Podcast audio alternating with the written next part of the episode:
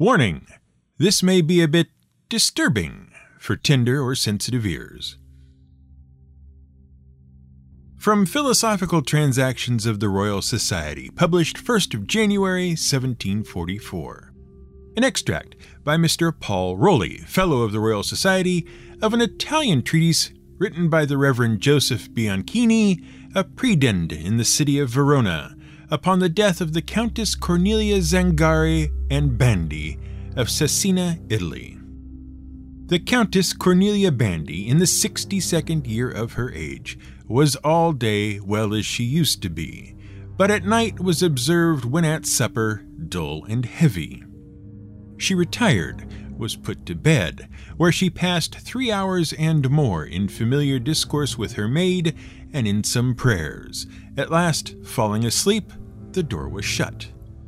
In the morning, the maid, taking notice that her mistress did not awake at the usual hour, went into the bedchamber and called her, but not being answered, doubting of some ill accident, opened the window and saw the corpse of her mistress in this deplorable condition. Four feet distance from the bed, there was a heap of ashes, two legs untouched, from the foot to the knee, with her stockings on. Between them was the lady's head, whose brains, half of the back part of the skull, and the whole chin were burnt to ashes amongst which were found three fingers blackened.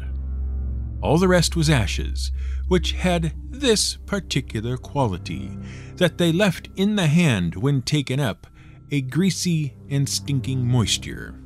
The air in the room was also observed cumbered with soot floating in it. A small oil lamp on the floor was covered with ashes, but no oil in it. Two candles in candlesticks upon the table stood upright. The cotton was left in both, but the tallow was gone and vanished. Somewhat of the moisture was about the feet of the candlesticks. The bed received no damage. The blankets and sheets were only raised on one side, as when a person rises up from it or goes in. The whole furniture, as well as the bed, was spread over with moist and ash color soot, which had penetrated into the chest of drawers, even to foul the linens. Nay, the soot was also gone into a neighboring kitchen and hung on the walls, movables, and utensils of it. From the pantry, a piece of bread covered with that soot and grown black was given to several dogs, all of which refused to eat it.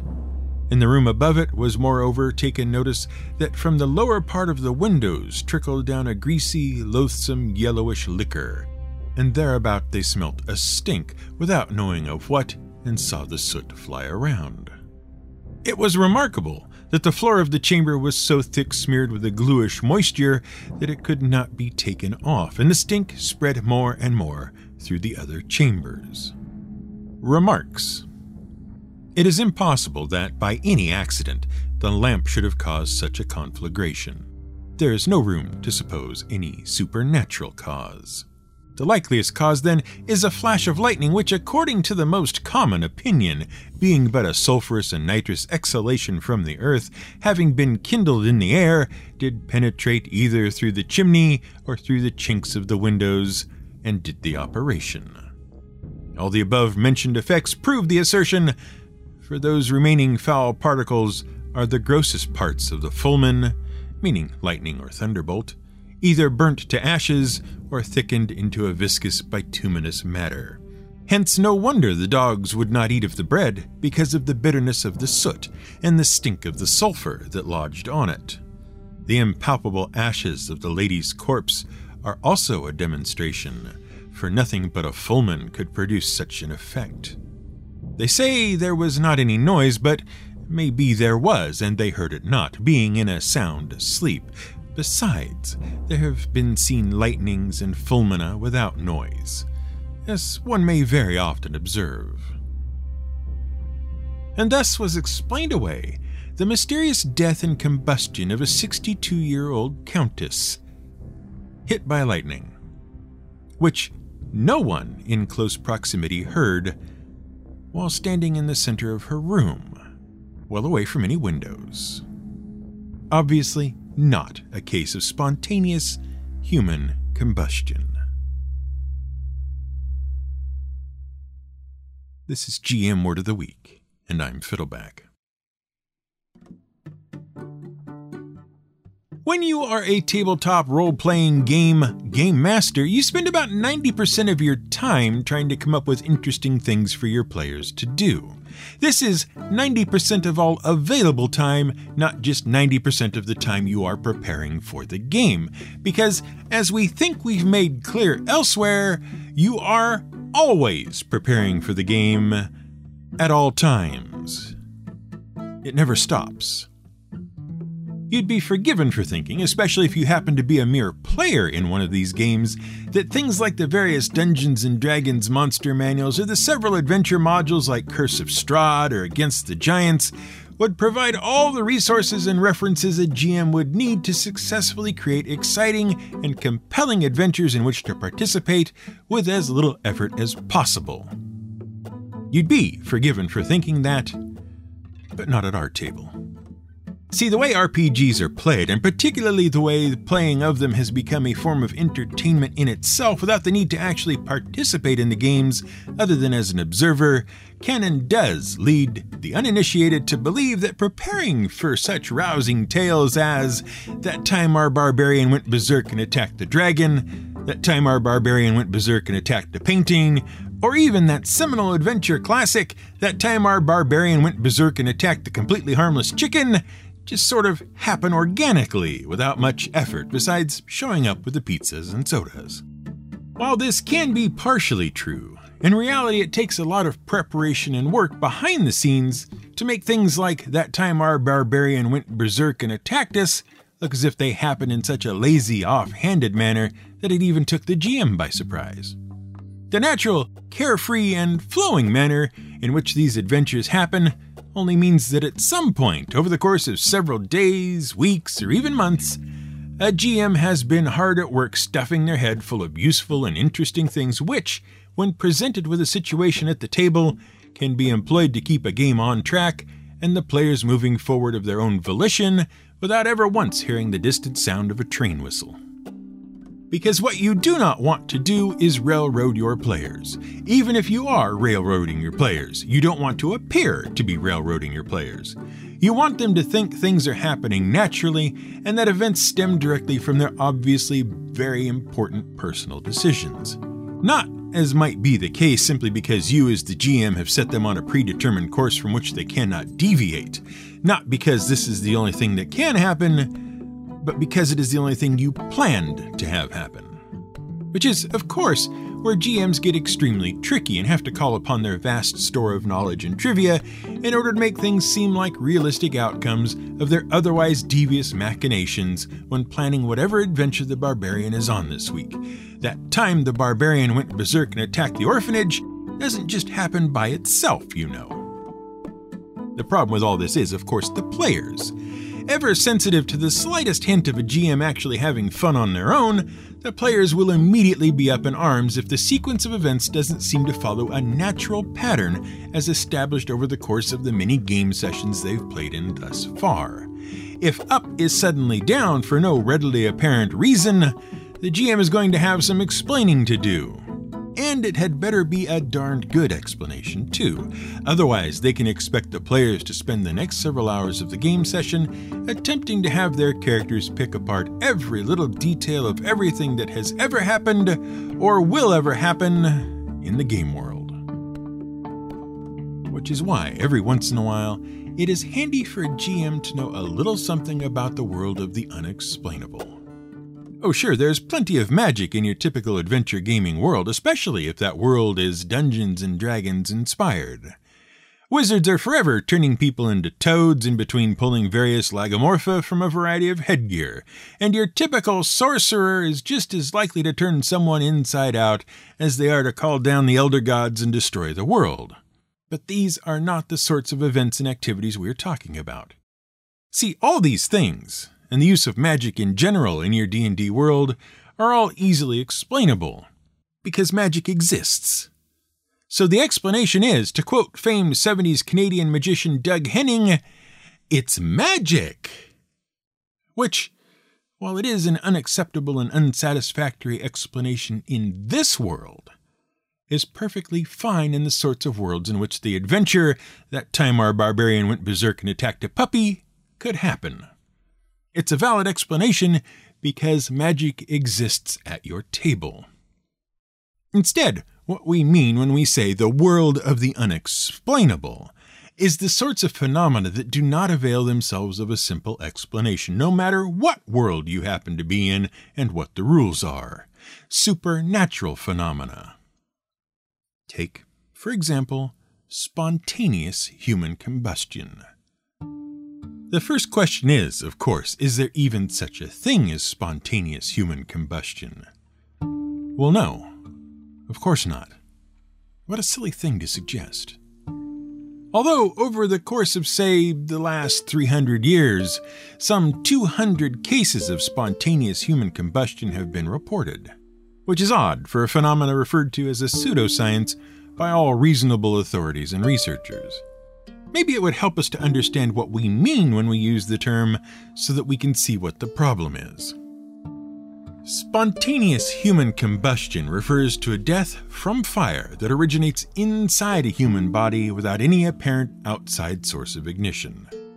The general consensus seems to be that, like oily rags left in a container in the garage, which then, through oxidation, produce a heat of their own, which becomes sufficient to ignite the rags and burn them, the human body can perform the same sort of trick thanks to internal processes like digestion or even just being a bit too fond of the drink.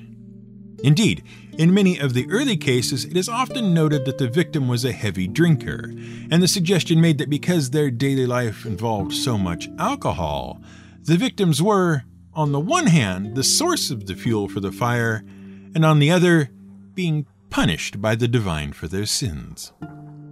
There was little actual incentive to try to figure out what really happened in early reports, simply because the victims were getting no more than they deserved, and because they were often at the very bottom rung of the social ladder.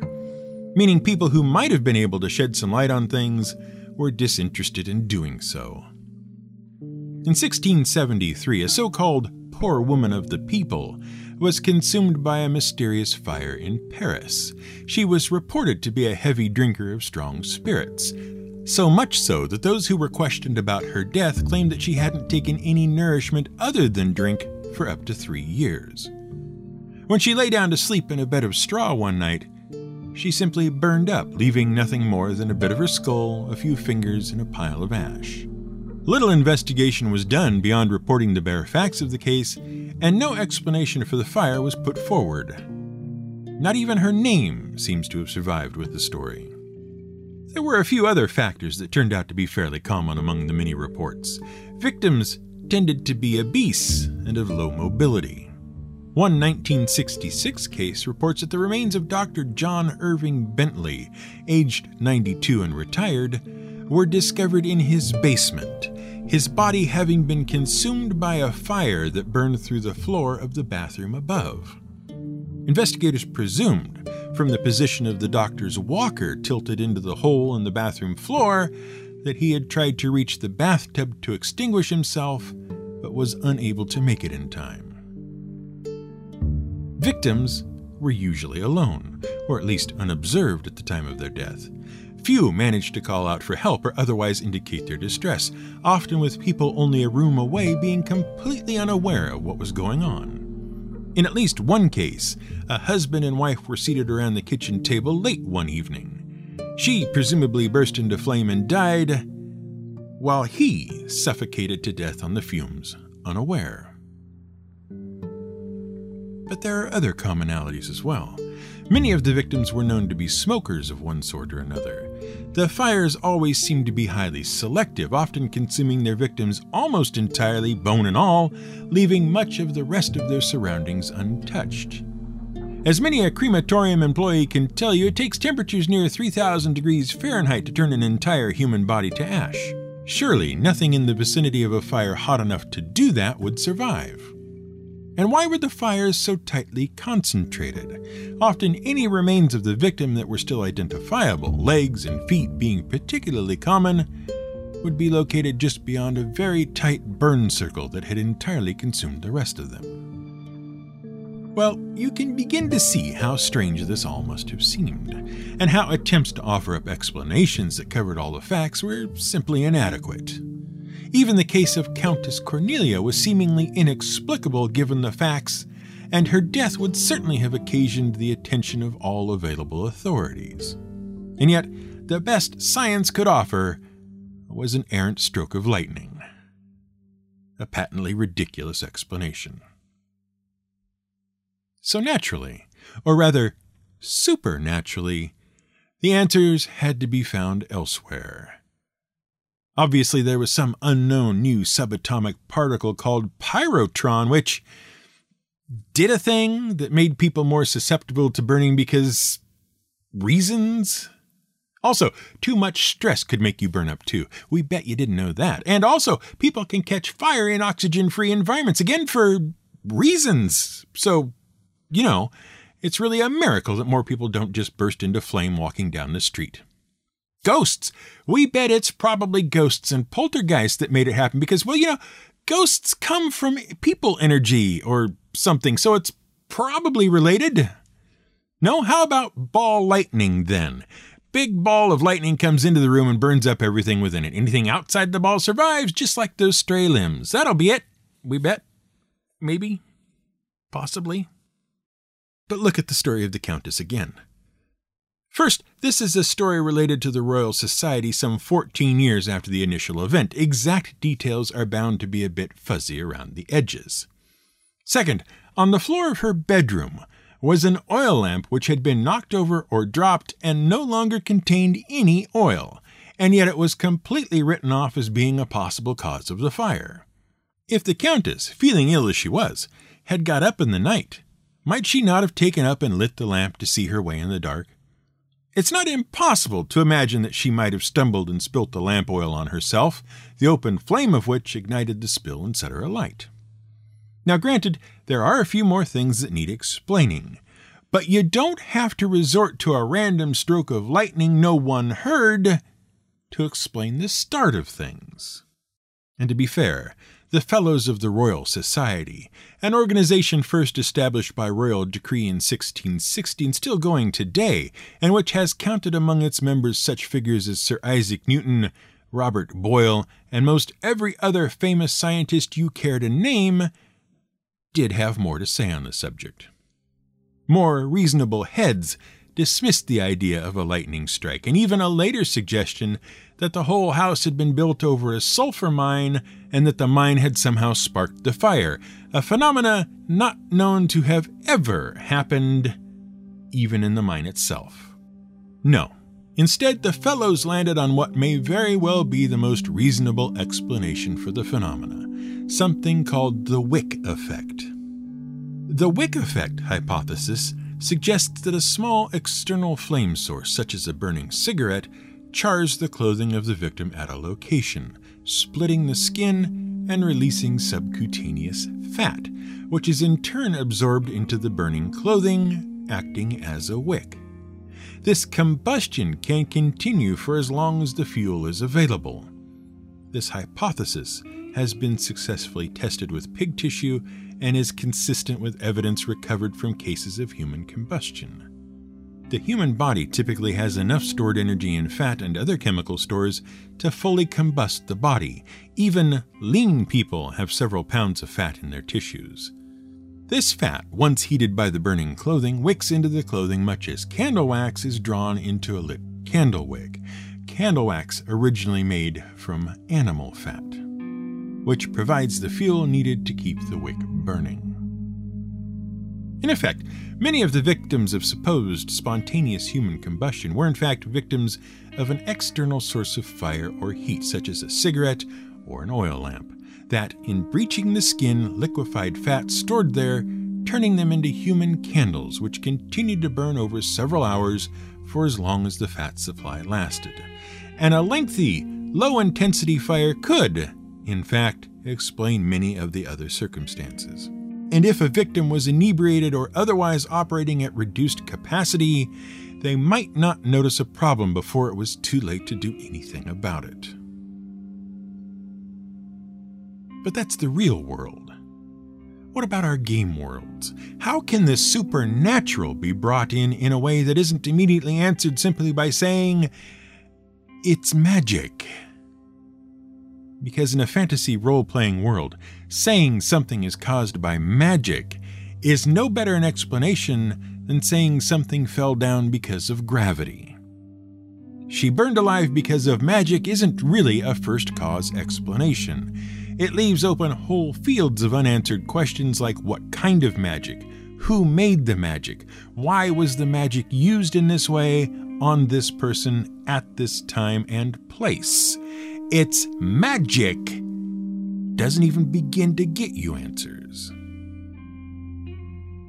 But having understood the real world reports of spontaneous human combustion, it would certainly present a pretty puzzle for the heroes if they were the first on the scene of such a grisly death.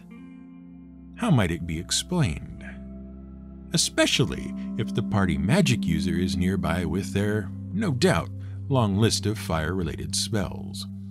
And certainly, in attempting to find the real solution to the problem, any number of other mages, wizards, and sorcerers might be caught up in a seemingly great conspiracy. Only to find at the end of it all that the explanation for the event was a bit of sloppiness with the pipeweed and not, perhaps, a tame dragon. How might the player characters handle it all, and would they be able to find the correct, if unbelievable, answer? Alternately, of course, there's always that one NPC whom the party loves, but the GM has learned to loathe, perhaps because of a difficult accent. Imagine the fun to be had by having that NPC combust right in front of the party for no very good reason. A tragedy, really. So sad. Well, what are you going to do?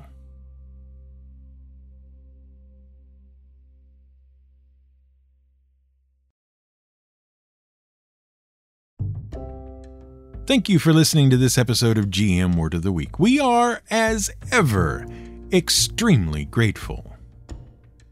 We're also grateful to our patrons on Patreon, merch purchasers, and people who just generally support the show by sharing, subscribing, and telling their friends about us. Thank you very much indeed. If you'd like to find more ways to help support the show, head over to gmwordoftheweek.com and click the yellow banner at the top. Every little helps. This episode was researched, written, and produced by Brian, Too Hot for Radio, Casey. Music was provided by the fine folks at Blue Dot Sessions. What if I am, in some way, only a sophisticated fire that has acquired an ability to regulate its rate of combustion and to hoard its fuel in order to see and walk?